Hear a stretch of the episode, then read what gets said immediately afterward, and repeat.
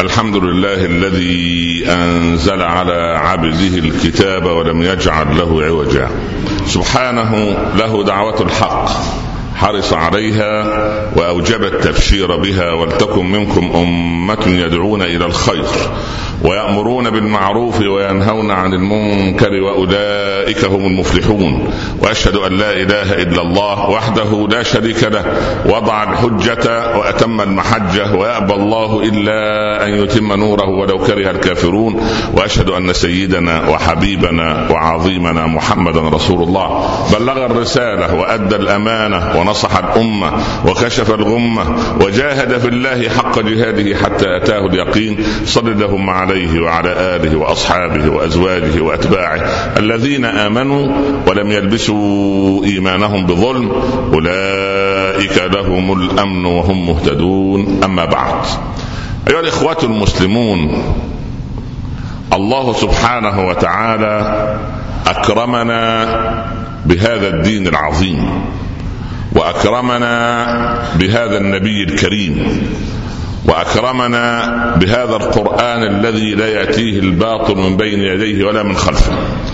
ولكن الذين يبغضون الإسلام والمسلمين يثيرون دائما الشبهات حتى تتبلبل عقول بعض المسلمين عندما لا يكون لهم عمق في التفكير. في هذه الشهور الماضية اتابع الهجمات الشرسة الفكرية على ديننا وعلى كتابنا وعلى نبينا صلى الله عليه وسلم. يقول هؤلاء المغرضون نحن نوضح المسألة من قرآنكم. هكذا يدعون. إحنا عندنا فهم للقرآن الذي نزل على نبيكم ونبين. يقول هؤلاء الكارهون تقولون إن رسولكم صلى الله عليه وسلم هو أفضل الرسل. مع أن قرآنكم يقول هكذا هم يقولون. إن الله أسجد الملائكة لآدم ولم تسجد الملائكة لنبيكم. تقولون في قرآنكم هكذا يقولون. إن الله هو الذي علم آدم الأسماء وعلم آدم الأسماء كلها والذي علم نبيكم هو جبريل. هذه درجة أقل تقولون أو هكذا يقولون إن القرآن يتكلم عن خلة إبراهيم لله واتخذ الله إبراهيم خليلا. وما قال هذا في حق نبيكم. وتقولون هكذا يقولون. إن القرآن يقول وكلم الله موسى تكليما. وما كلم نبيكم. يقول قرآنكم إن الله آتى موسى تسع آيات بينات. وما أوتي رسولكم مثل هذه البينات. إلى آخر ما يهرفون بما لا يعرفون كما يقول المثل العربي أحبتي في الله. وجب علينا أن نخلص لديننا وأن نحب ديننا وأن نطبقه تطبيقا عمليا وأن نحب نبينا صلى الله عليه وسلم الذي بعثه الله ليس لنا فقط وإنما رحمة للعالمين. أول الأمر يعيبون أو يقولون مريد يريدون إنقاص قدر رسول الله صلى الله عليه وسلم أن آدم سجدت له الملائكة. طيب. وأنا أرد قائلا. الملائكة سجدت لآدم ساعة من زمن. ساعة. وانتهى الأمر. أما حبيبنا صلى الله عليه وسلم إذا كانت الملائكة صلت وسجدت لآدم ساعة مع يعني تصرف في اللفظ فإن الله سبحانه وتعالى وملائكته وملائكته كلاهما سبحان الله العظيم يصلون على النبي صلى الله عليه وسلم أبد الدهر كله. فمن أفضل ممن؟ يعني إن الله وملائكته يصلون على النبي. يا أيها الذين آمنوا صلوا عليه وسلموا تسليما. صلى الله عليه وسلم. اذا صلاة ربنا على حبيبه هذا أمر سبحان الله لم يرق إليه مخلوق قط لا من قبل ولا من بعد إلا سيدنا محمد. لنجعل هذه الخطبة صلاة على رسوله صلى الله عليه وسلم. ثم نادى رب العباد أنبياءه بأسمائهم وقلنا يا آدم اسكن أنت وزوجك الجنة يا داود إنا جعلناك خليفة يا موسى أقبل ولا تخف يا إبراهيم قد صدقت الرؤيا لكن مقام حبيبنا صلى الله عليه وسلم يقول له ربه يا أيها النبي يا أيها الرسول. ثم لما ذكر الأنبياء من قبل ذكرهم بالعبودية مقترنة بأسمائهم. ذكر رحمة ربك عبده زكريا. واذكر عبادنا ثم يذكر الأنبياء. لكن إذا ذكر حبيبنا ذكره بلفظ العبودية دون اسم كأن العبودية الحقيقية ما تحققت إلا في حبيبنا محمد. الحمد لله الذي أنزل على عبده الكتاب فلا تسأل من؟ سبحان الذي أسرى بعبده ليلا. الذي نزل الفرقان على عبده ليكون للعالمين نذيرا. أليس الله بكاف عبده؟ من الذي صدقت فيه قواعد العبودية المحضة إلا رسول الله محمد؟ صلى الله عليه وسلم يا سيدي يا رسول الله. سيدنا نوح قال رب لا تذر على الأرض من الكافرين ديارا. إنك إن تذرهم يضلوا عبادك ولا يلدوا إلا فاجرا كفارا. إلى أن قال ولا تجد الظالمين إلا تبارا أي هلاكا. لكن حبيبنا نزل عليه ملك الجبال يوم الطائف. السلام يقرئك السلام ويقول لك إن شئت أن أطبق عليهم الأخشبين لفعلت. قال يا ملك الجبال لا تفعل ذرهم عسى أن يخرج الله من بينهم رجلا يوحد الله رب العالمين. اللهم اغفر لقومي فإنهم لا يعلمون. ثم الآيات التسع التي نزلت على كريم الله موسى.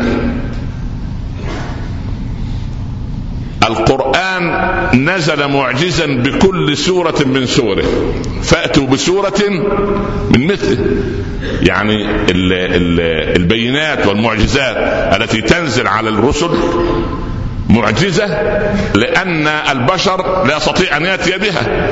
فلا يستطيع منا إنسان أن يلقي عصاه فتصير حية ولا يضع يده في جيبه لتخرج بيضاء. ليس هذا إلا لكريم الله موسى. لكن القرآن تحدى به رب العباد عز وجل العرب أساطين البلاغة والفصاحة والبيان وتحداهم أن يأتوا بسوره وأصغر السور سورة الكوثر إنا أعطيناك الكوثر فصل لربك وانحر إن شانئك هو الأبتر كم آية؟ آيات ثلاث القرآن كم آية؟ ستة آلاف مئتين ستة وثلاثين آية فكأنك إذا قسمت عدد آيات القرآن على عدد آيات أصغر سورة في القرآن فالرسول قد أوتي أكثر من ألفين معجزة يعجز الله بها من يقول أو من يدعي أنه لا معجزة لرسول الله صلى الله عليه وسلم. يعني أكثر من ألفين معجزة.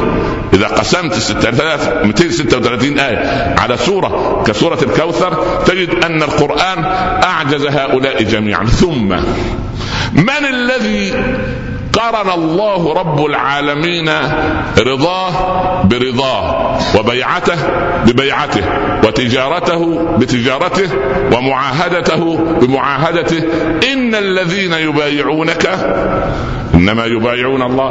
قل إن كنتم تحبون الله فاتبعوني يحببكم الله. سبحان الله. ولله العزة ولرسوله. ثم قارن اسمه باسمه فلا يصلح من مسلم يريد دخول الجنة أن يقول أشهد أن لا إله إلا الله إلا أن يقرن اسم حبيبنا محمد بها ويقول واشهد أن محمدا رسول الله.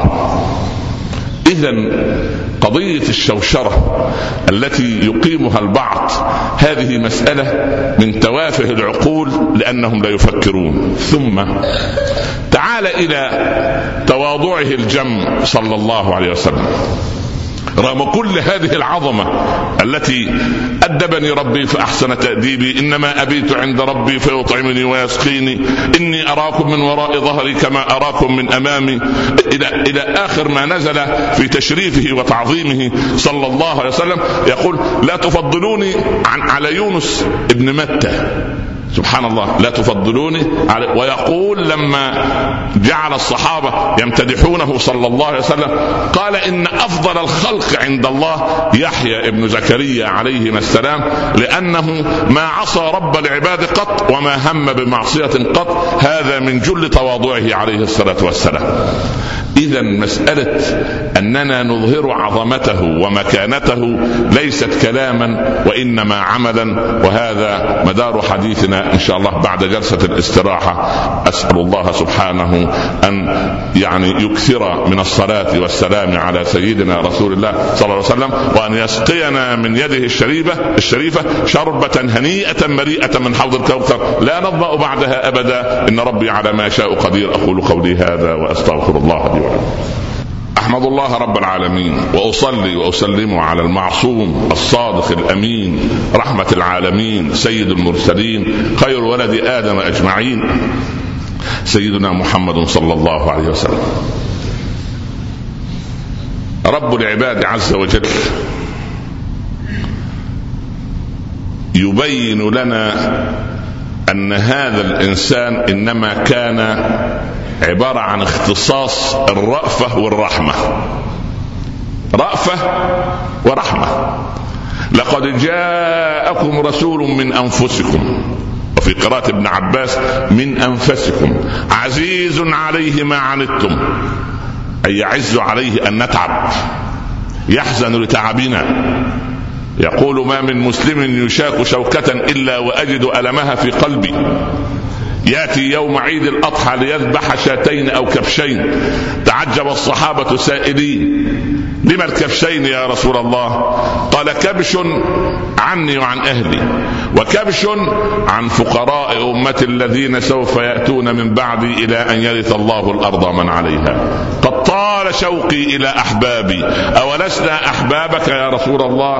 قال أنتم أصحابي إنما أحبابي قوم آمنوا بي ولم يروني وأنا إليهم أشد شوقا ونحن يا رسول الله إليك أشد شوقا صلى الله عليه وسلم. ويشتاق إلى من قرأ عنه وصلى عليه وأكثر من الصلاة عليه الصلاة والسلام حتى إن رب العباد لا يرد روحه إليه حتى يرد السلام. ثم من صلى عليه صلاة صلى الله عليه بها عشرا. هذا من إكرام الله لحبيبه صلى الله عليه وسلم. أحبتي في الله. ما قدرنا رسول الله حق قدره وما دافعنا عنه حق الدفاع وما قدمنا ما يجب أن يقدم. ولكن وجب علينا جميعا وأنا أولكم أن نظهر خلق رسول الله فينا صلى الله عليه وسلم تواضعا ونصرا لدين الله سبحانه وتعالى واستقامة على طريقه. اللهم احشرنا في زمرته وتحت لوائه يوم القيامة. اسقنا من يده الشريف شربة لا نضأ بعدها ابدا. اللهم فرح بنا قلب نبينا. اللهم فرح بنا قلب نبينا. اللهم فرح بنا قلب نبينا. وشفعنا شفعه فينا يا رب العالمين. اللهم أوردنا حوضه واحشرنا تحت لوائه. اللهم أظلنا بظل عرشك يوم لا ظل إلا ظله. هيئ لبناتنا أزواجا صالحين ولأبنائنا زوجات صالحات. واطرد عنهم وعنا شياطين الإنس والجن. اجعل هذا البلد آمنا مطمئنا. وسائر بلاد المسلمين. اللهم من أراد بنا سوءا فاردد اللهم سوءه إليه. واجعل تدميره في تدبيره يا أكرم الأكرمين. اللهم فك كربنا أحسن خلاصنا بلغنا مما يرضيك آمالنا. اللهم اشرح صدورنا نق قلوبنا ألهمنا يقيننا. ثبتنا على الصراط يوم تزل الأقدام. متعنا بالنظر إلى وجهك الكريم. في مقعد صدق عند مليك مقتدر. وآخر دعوانا أن الحمد لله رب العالمين. بسم الله الرحمن الرحيم والعصر. إن الإنسان لفي خسر. إلا الذين آمنوا وعملوا الصالحات وتواصوا بالحق وتواصوا بالصبر. صدق الله ومن أصدق من الله قيلا. نكمل حديثنا بإذن الله بعد الصلاة وأقم الصلاة. قوموا إلى صلاتكم يرحمكم الله. أحمد الله رب العالمين. وأصلي وأسلم على المبعوث رحمة للعالمين سيدنا محمد صلى الله عليه وسلم. أما بعد. المعجزات التي نزلت على الأنبياء قبل رسول الله صلى الله عليه وسلم معجزات مادية ملموسة. يعني سيدنا نوح أمره ربه أن يصنع الفلك وآذنه أنه إذا فار التنور يعني إذا رأى أن الماء يخرج من داخل الأفران الموقدة بالنار فعليه أن يسلك إلى هذه السفينة من كل زوجين اثنين. يعني علامة الطوفان أن يسلك من كل زوجين اثنين. فاسلك فيها من كل زوجين اثنين وأهلك إلا من سبق عليه القول مني ومن آمن وما آمن معه إلا قليل. فأول معجزة كانت في هذا العالم الأرضي في زمن نوح الطوفان أمر حسي ملموس. يعني قال ربنا وهي تجري بهم في موج كالجبال. فالامواج ارتفاع الجبال الكبيره العاليه المرتفعه الشاهقه هذا أمر محسوس وانتهى. سيدنا صالح جاء قومه فدرسوا الجيولوجيا وعلم الأرصاد وكانوا متفوقين فيه. فما معجزته؟ قال أنا ممكن أخرج لكم من هذا الجبل ناقة. قالوا مش ممكن. الجبل ده إحنا دارسينه دراسة مستفيضة. كل سنتيمتر فيه إحنا عارفينه. فكيف تخرج ناقة؟ قال لا دي مش مش مسألة معجزة خروج الناقة في مكان تعرفونه فقط لا. الأمر أكبر من هذا. بل على العكس. ده هي تشرب ماءكم كله يوما. تشرب الماء اللي عندكم كله في يوم. وفي اليوم الثاني تسقيكم جميعا لبنا منها. يعني على قدر أنتوا بقى مثلا ألفين خمسة آلاف عشرة آلاف عشرين ألف لقحة اللبن الواحدة.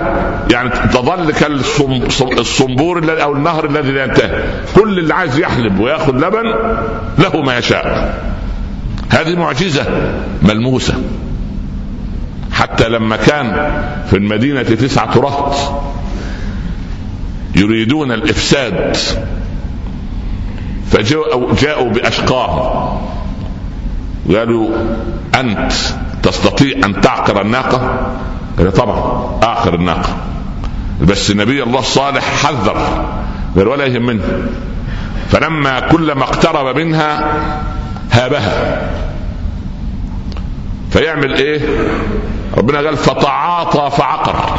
تعاطى إيه؟ خمرا. شرب خمر عشان إيه؟ يتوه عقله عشان يعطل الإيه؟ التفكير والإحساس بالآخر عشان ينسى. فتعاطى فعقر. بعث أشقاها. فنزلت الدمدمة والصاعقة وأخذتهم إلى آخر هذه المعجزة العجيبة. معجزة حسية ملموسة. طيب. سيدنا إبراهيم ألقي في النار. هذه معجزة حسية ملموسة. بعد أيام وجدوه يصلي داخل حطام النار ما احترق منه إلا القيود التي قيدوه بها. هذه معجزة واضحة. ثم معجزة ذبح ولده. هذه أيضا قضية أخرى. وينزل الكبش من السماء فداء لأبينا إسماعيل عليه وعلى نبينا الصلاة والسلام جد العرب. ويأتي الكليم بمعجزاته المعروفة.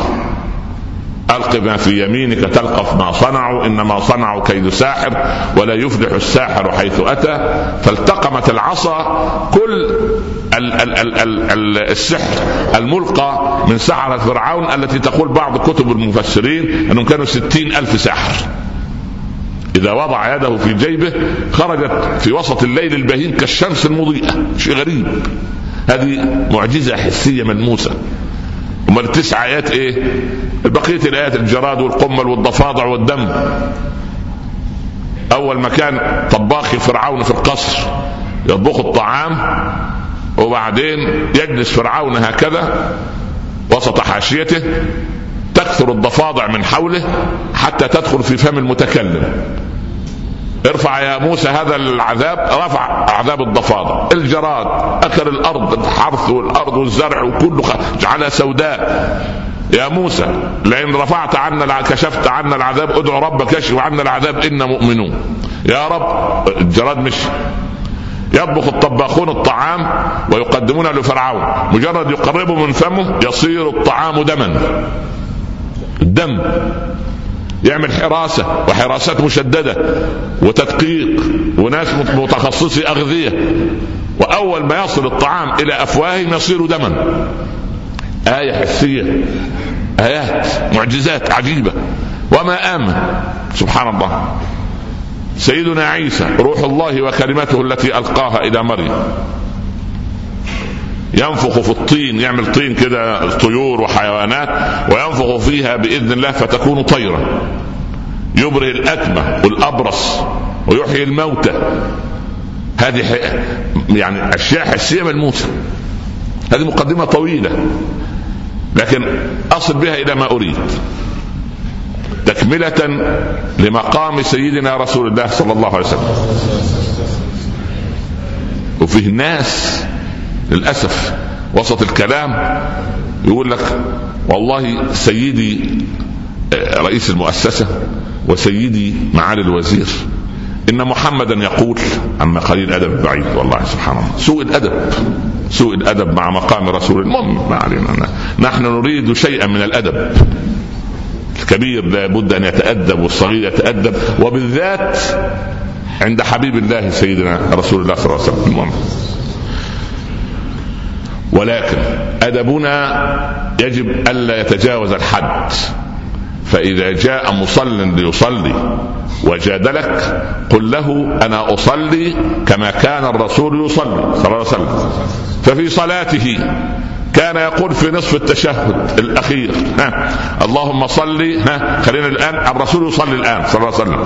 اللهم صل على محمد وعلى آل محمد كما صليت على إبراهيم وعلى آل إبراهيم وبارك على محمد وعلى آل محمد كما باركت على إبراهيم وعلى آل إبراهيم في العالمين. إنك حميد مجيد ولا الله معقول أنت تقول كده ويقول ما فيش سيدنا؟ والله لا سيد مع الله في الصلاة.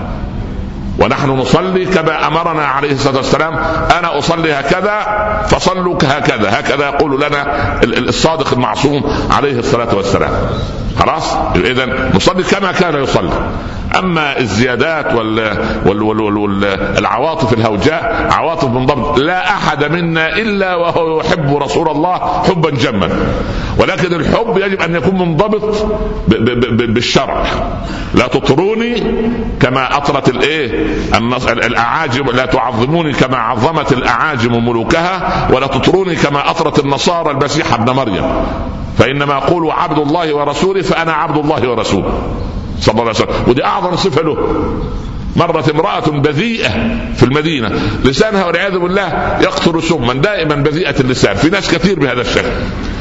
وكانت كارهة لرسول الله صلى الله عليه وسلم. فمرت عليه يأكل مع أصحابه. على باب المسجد كده قاعد جلس تواضعا ويمد يده ويأكل مع أصحابه. قالت انظروا إليه يجلس كما يجلس العبد. ما كان ممكن عمر يجيبها من شعرها صح ولا لا؟ كان ممكن أبو بكر يغنو كان ممكن خالد يعني ده خالد ده يده تهتز دايما يده على مقبض سيفه ممكن. ويجوز له أن من أهان رسول الله صلى الله عليه وسلم وجب قتله سواء في حياة رسول الله أو بعد انتقاله للرفيق الأعلى وجب قتله. المهم ف انظروا يجلس كما يجلس العبد. فتبسم وقال وهل هناك من هو أعبد مني لله رب العالمين؟ إيه التواضع ده يا أخي ده؟ يا أخي متى نتكلم عن نفهم التواضع؟ متى؟ متى متى نطبقه؟ يا أخي للأسف إن لم يعجبني كلامك تكبرت عليك وأنت تغضب مني يا أخي. والله أعظم إنسان في التاريخ الذي بوأه رب هذه المكانة كان أعظم الناس تواضعا صلى الله عليه وسلم. كما قال أحد علمائنا هيأه تفوقه أن يكون واحدا فوق الجميع فعاش بتواضعه واحدا بين الجميع. اللهم صل عليك يا سيدي يا رسول الله. وأبخل البخلاء من سمع اسم النبي ولم يصلي عليه.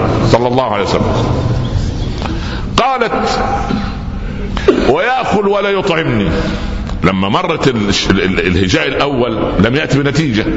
فبدأت تصوب قله أدب مرة أخرى. ويأكل ولا يطعمني. فناولها لقمة. اعطاه لاحد الصحابة شيء من الأكل يعني الطعام اعطاه قالت لا أريد من يدك أنت. لا إله إلا الله. فناولها بيده الشريفة فأكلت فما نطق لسانها ببذاءة قط إلى أن ماتت. عملية جراحية. أكلت اللقمه لسانها تعدل. والله نفسي شوية إعلاميين يأكلوا لقمة زي دي سبحان الله. الله ولا يقتل تقتل ألسنتهم سما سواء علينا ولا على الإسلام ولا نسأل الله السلامة.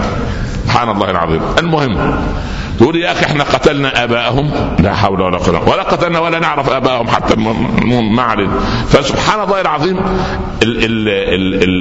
المقام أو المكانة بتاع سيدنا الحبيب صلى الله عليه وسلم ترتسم في أربعة مواطن بس يعني أكمل المقدمة اللي عملتها. يبقى إذا اتفقنا أن المعجزات التي كانت قبل حبيبنا صلى الله عليه وسلم كانت معجزات إيه؟ مادية محسوسة تستطيع أن تكون باقية. باقية إزاي؟ وهو لما لما تقرأ في البقرة عن طالوت وجالوت. قالوا طيب إيه آية ملكه؟ إيه آية ملك طالوت؟ قال أن يأتيكم بالتابوت. فيه سكينة لكم وبقية مما ترك آل موسى وآل هارون تحمله الملائكة. بنو إسرائيل كانوا لما مات كريم الله موسى وهارون هارون مات من قبله فكانوا أخذوا شيء من آثار موسى العصا والنعل بتاع هارون وثوب أحد أثواب سيدنا موسى وضعوها في التابوت. كانوا لما يجوا يحاربوا أعدائهم يضعوه أمام الجيش الجيش تنفعل فيه الحمية الإيمانية والدينية وكانوا ينتصروا. سرق العماليق التابوت. ردحا من الزمن. يدخلوا المعركة يهزموا. فقالوا للنبي إذ قالوا للنبي لهم ابعث لنا ملكا نقاتل في سبيل الله. قال ربنا أرسل إليكم طالوت ملك. أو هم طالبين ملك يقاتله فقلنا نبيهم يقول لهم إيه؟ ربنا أرسل لكم إيه؟ طالوت. أن له الملك علينا. لا حول ولا قوة إلا بالله. ولسه إحنا مسلمين. ويعني إيه رأيكم في السلام؟ السلام عليكم ورحمة الله. المهم لسه ما خلصت بس تعليقا يعني. فالمهم طيب إيه آية ملكه؟ قال نجيب لكم التابوت. والتابوت مش جاي وحده. لا تحمله الملائكة والمفسرين على رأيين. إما أن بني إسرائيل رأوا الملائكة أو أن التابوت يطير فوق الجيش اللي عدده 600 ألف ويحط بينهم. سواء دي أو دي معجزة ولا مش معجزة؟ فكانوا سبحان الله العظيم التابوت مغطى في بعض الآثار من من من, من ما ترك سيدنا موسى وسيدنا هارون وبعدين ال ال الثوب اللي مغطى به التابوت يرتفع وينخفض لأن هذه كانت السكينة من تسبيح الملائكة وتهليلهم وتقديسهم لله رب العالمين. المهم ما علينا فإذا أريد أن أقول أن كل المعجزات كانت إيه؟ مادية محسوسة باقية. يعني ناقة سيدنا صالح مادية ولا مش مادية؟ مادية متحركة ولا مش متحركة؟ سبحان الله. عصا موسى. سيدنا عيسى ينفخ يعمل الطين الصلصال هذا وينفخ فيه بإذن الله. يصبح طيرا. هذه مادية محسوسة. وهكذا. تعال إلى المعجزة الكبرى القرآن الكريم. القرآن الكريم دون كتابته دون أن نكتبه. عبارة عن إيه؟ كلمات من حروف وأصوات. أنا لا أتكلمت الآن معكم. وغادرنا المسجد. هل كلام يبقى في المسجد؟ لا يبقى. يبقى اذا الكلمات عبارة عن إيه؟ أشياء غير مادية وغير إيه؟ وغير باقية. يعني هي محسوسة ولا هي باقية. صح ولا لا؟ يبقى من باب أولى أن تبقى المحسوسات المادية ام تبقى الأشياء المسموعة الغير باقية. أيهما أولى للعقل المادية المحسوسة. أنتوا نمتوا مني ولا إيه؟ طيب خلاص قربنا نخلص ان شاء الله. عارف الحرارة ربنا يظلنا وإياكم بظل العرش يوم لا ظل إلا ظل. هذه شحنة القلب الوحيدة طوال الأسبوع. المهم ف يعني للذي لا يحضر مجالس علم ولا غيره. فالمهم فالشيء العقلي المقبول عقلا أن الشيء المادي المحسوس الذي يبقى. طيب معجزات الأنبياء جميعا وهي مادية محسوسة باقية. هل بقيت؟ طيب ما الذي بقي؟ وهو إيه؟ أصوات غير مادية ولكن بقيت بقي منهجا في قلوب الناس سواء لمن يحفظه ولمن لا يحفظه لمن يسمعه ولمن لا يسمعه. فأي المعجزات أولى؟ وأي المعجزات أشرف؟ وأي المعجزات أكرم؟ وأي الأنبياء الذي ينزل عليه مثل هذا الأمر إلا أن يكون عظيما صلى الله عليه وسلم؟ أمر آخر. أنا عارف أنتم بتعملوا مع ناس ربما مش مسلمين ويثيروا عليكم أشياء ومجرد يجيب له خبر من النت ولا خبر من هنا ولا يقرا صفحتين في كتاب لواحد مجرم أو علمان أو, أو إلى آخره ويهز يعني كيانك وعقلك وتفكيرك بالمسألة لكن المسألة أبسط من البساطة إذا تدبرت في كتاب الله وسمعت إلى أهل العلم وهم يتكلمون.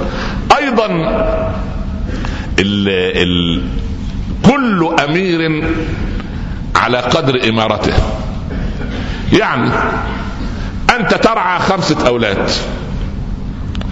وعشر موظفين تحت يدك. يبقى أنت وعمتك وخالتك وابوك وأمك دول كام كلهم؟ خمسة عشر مثلا يعني عشرين. يبقى أنت أمير على كم؟ على عشرين. طيب.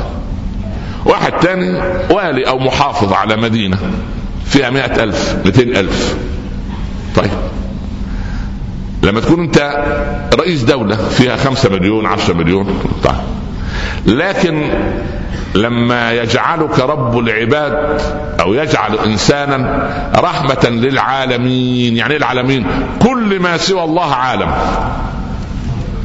كل ما سوى الله عالم. فالرسول رحمة لمن؟ للعالمين كلهم. فأي إمارة تلك الذي تبوأها وتبوأتها مكانة حبيبنا صلى الله عليه وسلم؟ سبحان الله شيء طيب. تجد واحد زي سيدنا موسى رأى الأمرين من فرعون وإيه؟ وقومه. هو كان خايف من من؟ من فرعون؟ ها؟ وهامان وقومه. تمام؟ طيب. الرسول صلى الله عليه وسلم عندما بعث كان من معه؟ غير الله سبحانه وتعالى؟ لا. احد عبارة عن صبي صغير ثمان سنوات عشر سنوات سيدنا علي. وشاب يصغره بسنتين سيدنا أبو بكر عنده 38 سنة. وزوجته خديجة عندها 65 سنة أو آه، في هذا الوقت كان عندها 65 سنة. فيعني اذا هؤلاء هم الذين كانوا مع الحبيب صلى الله عليه وسلم.